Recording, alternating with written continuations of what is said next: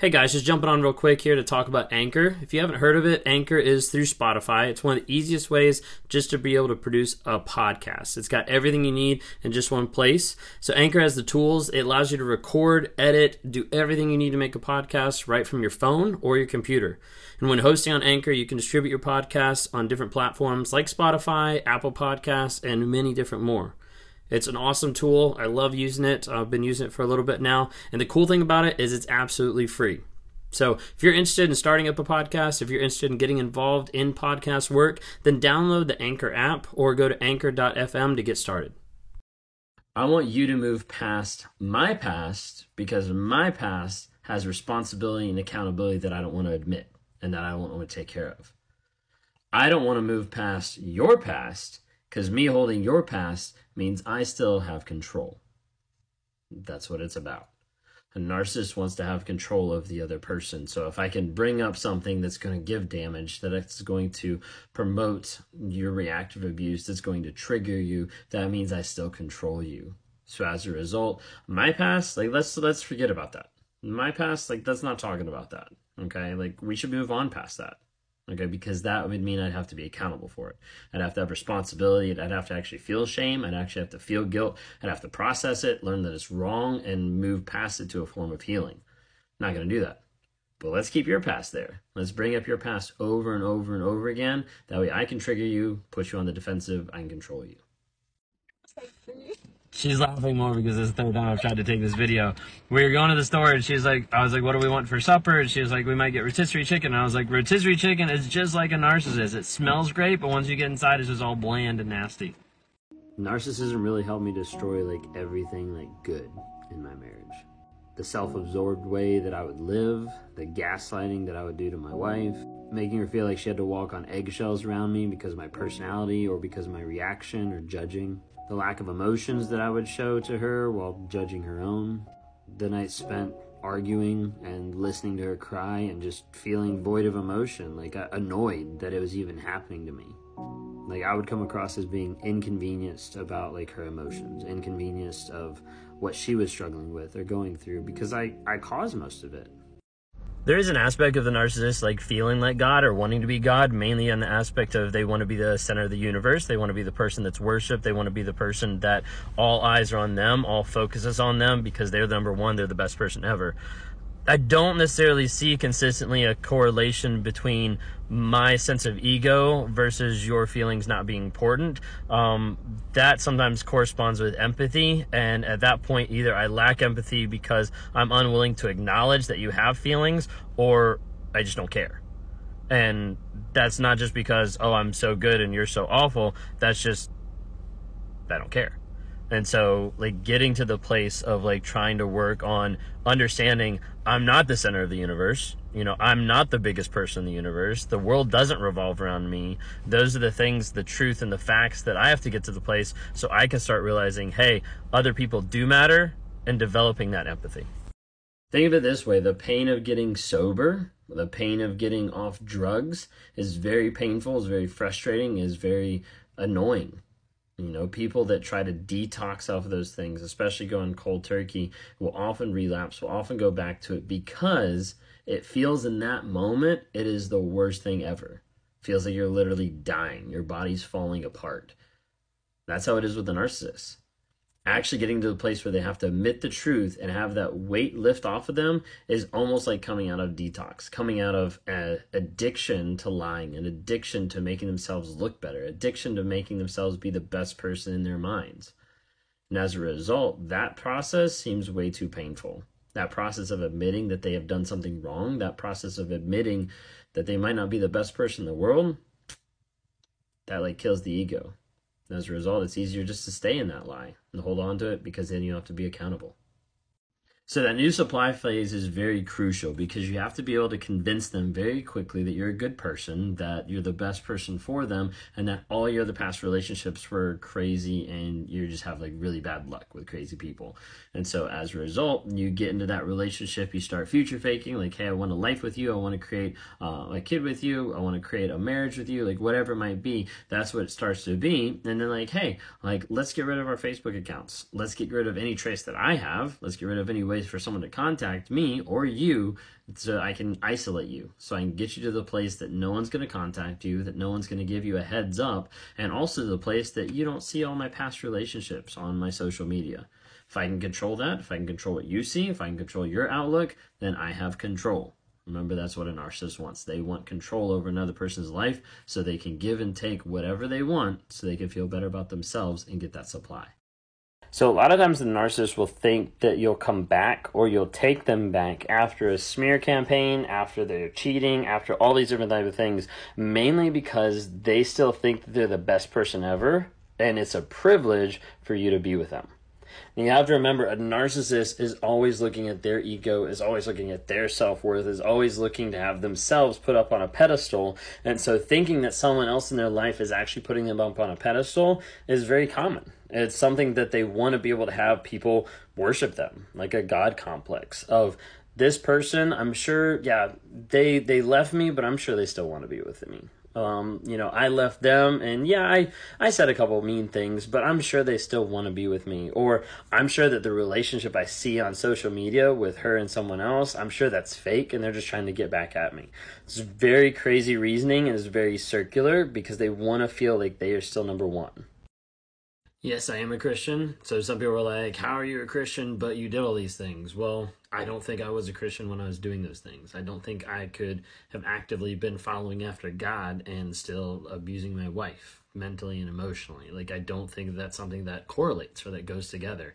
And a lot of times you see in mainstream Christianity and Christian counselors and all this type of stuff where they use Christianity, they use the Bible to be able to justify that abuse, to be able to justify, I'm entitled to this because you're supposed to be my wife and serve me or whatever it is. And, like, I don't believe that. So I believe that I found God through the process of waking up to my lies, going through the Wake Up Warrior program, uh, getting to the place where I started realizing, hey, how I've been living has not been working, and I want to be able to change that to become a better person, to become a better person for myself, for my wife, and also for my daughter.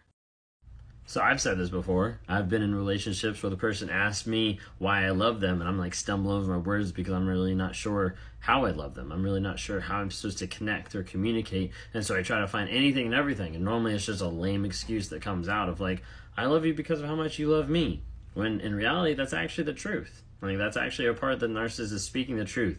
I love you. Okay, I show you affection. I give you whatever because of what you're giving me. And that's really what it is with a narcissist. It's a transactional. You know, whatever I can get from you, then I might give you something back. But if I can keep giving you less and less and less, and I still get more and more and more, that's perfect. That means I've got you on supply. That means I've got you on tap. And that's what a narcissist does. And so when you ask them, you know, how do you love me? Why do you love me? And they start stumbling over the words, might be a red flag. It's a really good statement here. You grieve the potential you thought the person had. That's really what you do when you mourn the death of a narcissist that's still alive. You're grieving the part that you thought was there, that you fell in love with, that you thought was real, that you thought that love was actually true and pure, and then you realize it's not. That person might have a lot of potential. That person might have a lot of opportunities, but the thing is, they never will until they cut the lies. They never will until they get to the place where they admit what's going on until they admit the lies that they've had, the gaslighting, the manipulation, the abuse, till they admit those things, they're never going to have a groundwork of truth to be able to get anywhere in life.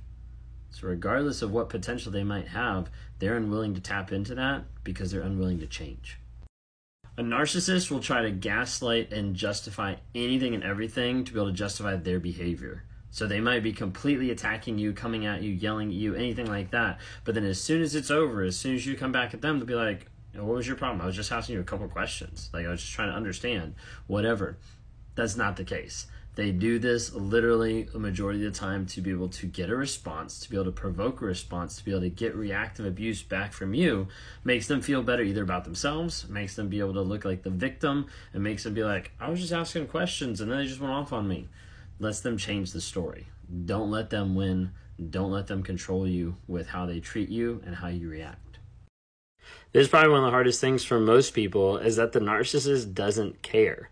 You see, the narcissist is programmed and designed a lot of times to only think about themselves, to think that they're the number one, to think that the center of the universe, that the world revolves around them. And as a result, anything that comes in competition with that, anything that's going to threaten that, is just another object to get out of the way. It's just another thing to be cast aside and move on to the next person, to the next thing, to the next high.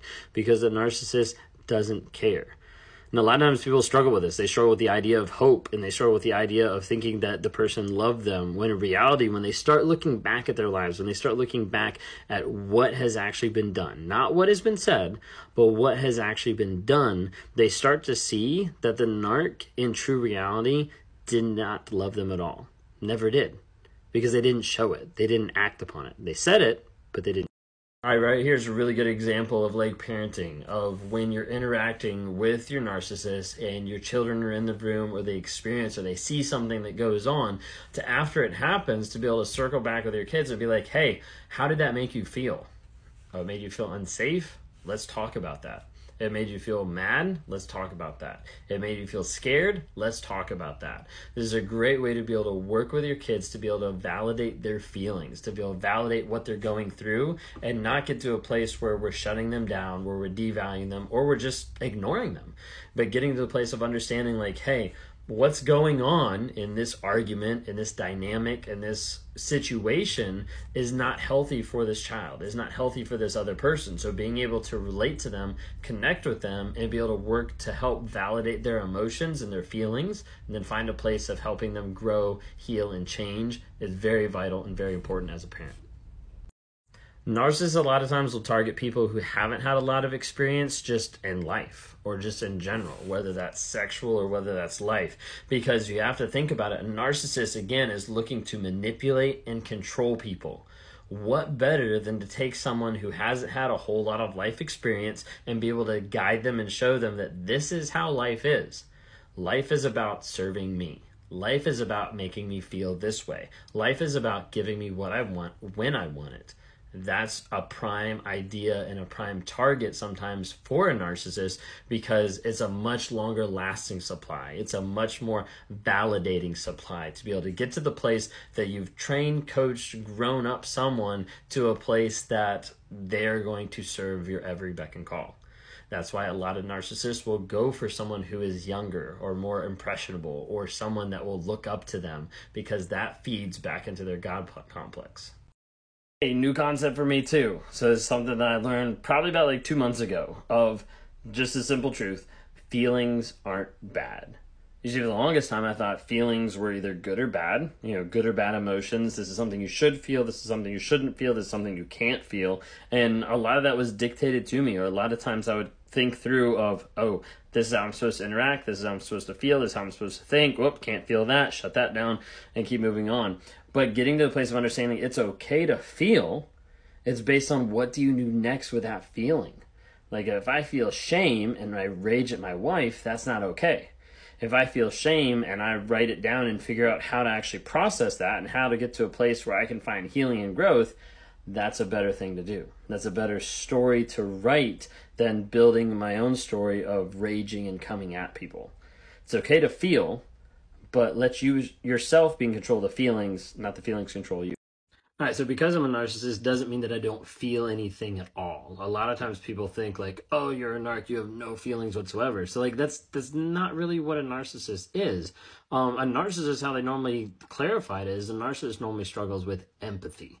Okay, so I struggle to be able to connect feelings with how you're feeling.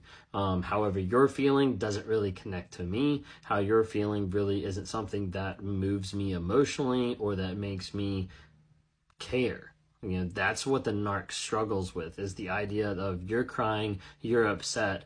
I'm over here just sitting like, okay, what do I do now? Okay, I can either walk away or I can rage or I can ignore it. Whatever I can do just to be able to get out of the immediate situation because I don't know how to deal with your emotions. So, but that doesn't mean that I don't feel. I still have feelings, I still have thoughts, I still have emotions, but the empathy part is typically the part that's missing with a narcissist.